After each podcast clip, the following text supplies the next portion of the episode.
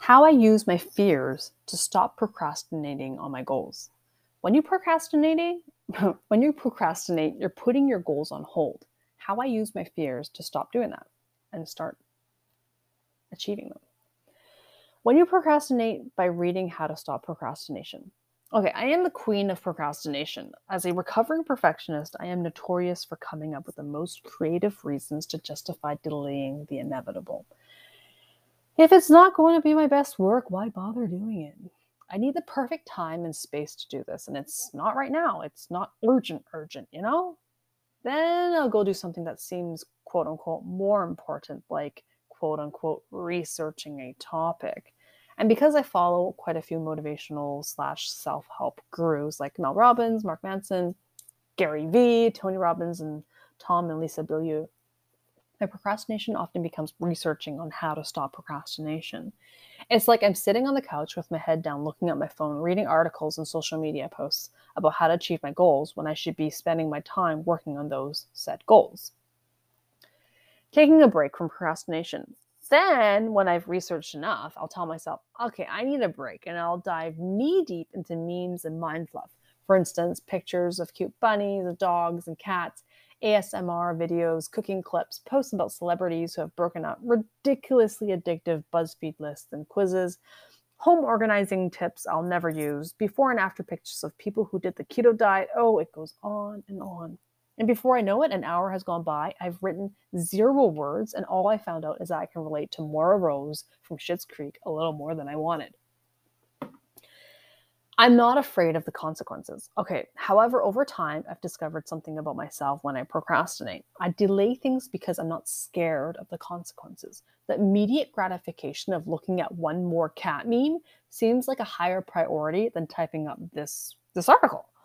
I have rose colored glasses that make me feel invincible to the looming chaos. Then, when I run out of time, I get stressed out and regret putting it off. I'll tell myself that I'll work on it earlier next time to avoid all that grief. But then I forget the pain of panicking like a lactose intolerant kid who keeps eating ice cream despite having spent the day before on the toilet.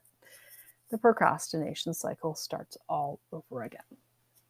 I realized I need a sense of fear with meaningful and scary consequences that will light a fire under my ass to get me started. It's kind of like that show Beyond Scared Straight. Like, but instead of having inmates, or in my case, unsuccessful writers who failed miserably because they kept procrastinating, scare me, I'm using my deepest fears to motivate me to work on my goals. Because the best person to hold you accountable is yourself. So without procrastinating any further, here's how I used my fears to stop procrastinating. Okay, side note about the Beyond Scared Straight show. That show didn't work, so just please don't try it with your kids. It doesn't really work. Okay, first one Fear of wasting time. As a working mom of two young kids, I'm constantly being asked to do something. I don't have a lot of time to waste.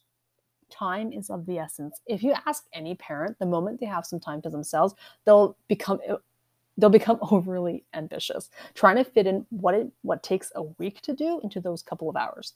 I could totally go for a walk, have lunch at my favorite French bistro, finish my book, cook dinner, and put away the laundry, right? Because before they know it, it's time to pick the kids up, or the baby has woken up from his nap, or the show is done and they're bored. Therefore, I have a small window of opportunity where I can write. When that time comes, I'm not twiddling my thumbs trying to figure out what I'd like to do with my spare time. Instead, I'm fiercely tapping my fingers on the keyboard like I'm playing a Rachmaninoff concerto with the metronome set to presto. Second fear fear of missing out. Okay, but not like missing out on what everyone else is doing and wanting to be part of the fun, more like missing out on life's precious moments and being able to practice mindfulness.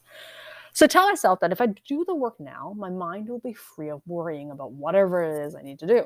I can fully enjoy those moments with my kids. I can be present with my family, appreciating what they're doing, milking in the conversations, and actively listening to the random things they say.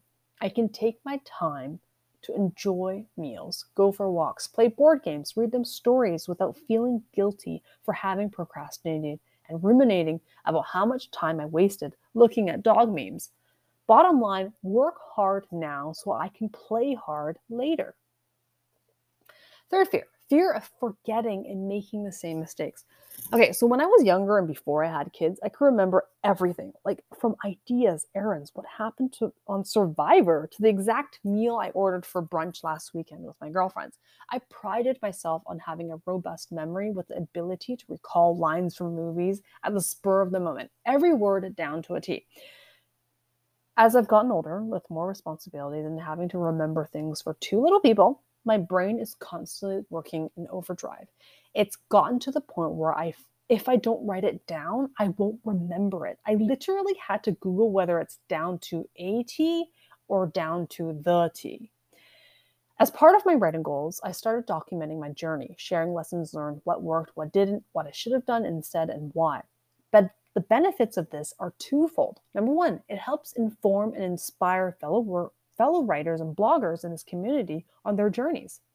Number two, it helps me keep track of my progress.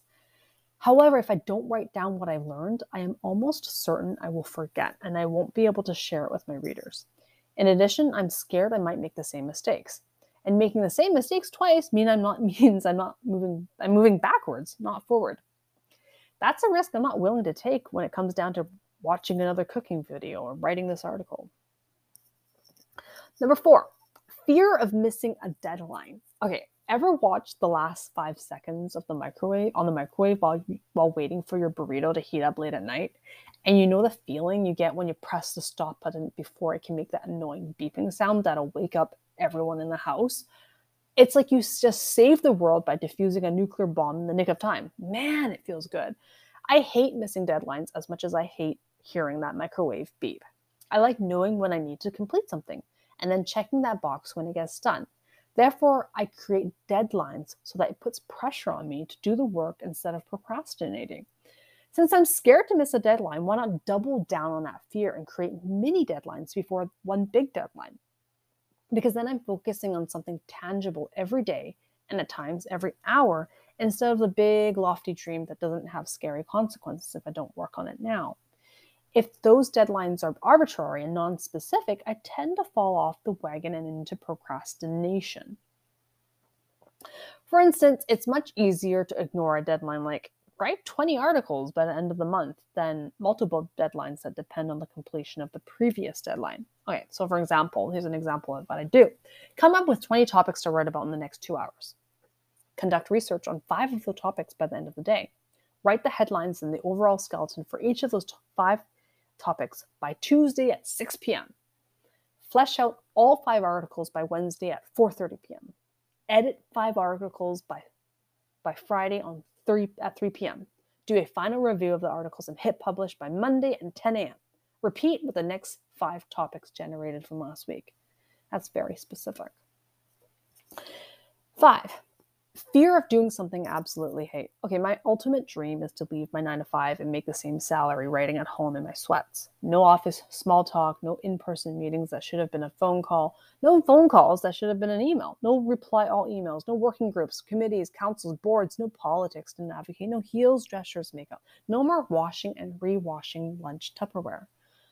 The longer I put off writing my put off my writing goals, the longer I have to keep doing things I dread. Thinking about spending my day doing something I hate relative to the, to the act of writing makes me shudder towards my laptop.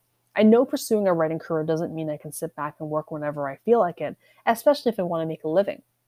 It takes guts, ton of effort, a strong work ethic, work ethic, persistence, and consistency to be successful. I'm willing to commit my time because I don't see myself doing anything else. So when I start to procrastinate, I ask myself, what would you rather be doing? And my answer is nothing else. So why am I procrastinating on something that I enjoy? I don't know, so I better get typing. Number six, fear of relapse as a recovering perfectionist. Growing up, I was one of those stereotypical, overachieving Asian kids who wanted to do everything perfectly. As a result, I had three anxiety attacks in my life. The first one happened in grade 10 when I couldn't complete the first question in a math pop quiz. When all the other students handed in their work, I couldn't, I still couldn't start. As her top student, my teacher let me keep working on the question while the class resumed. I sat there holding my pencil for dear life. I didn't write anything down. I didn't know what to write because anything that came into my head felt like it wasn't the right answer. By the end of the class, I couldn't figure it out, and my, te- my teacher had to rip the blank quiz from my hands. I will never forget that moment where the fear of failure took over my body physically, mentally, and emotionally. I couldn't breathe, gasping for air while my heart raced faster and faster. And I don't ever want to feel that way ever again. So when I get into a state where I don't want to start because I don't think it will be my best work, I take a deep breath and I tell myself, get a grip of yourself, Catherine. There's no such thing as perfection. Good enough is better than nothing at all. So start. So, listeners and you know, fellow writers, what are some of your tips to beat procrastination? Hey guys, it's Catherine here. Thank you so much for listening to my podcast. If you loved this or you resonated with this and found value in my content, please hit the subscribe button. And thank you so much from the bottom of my heart.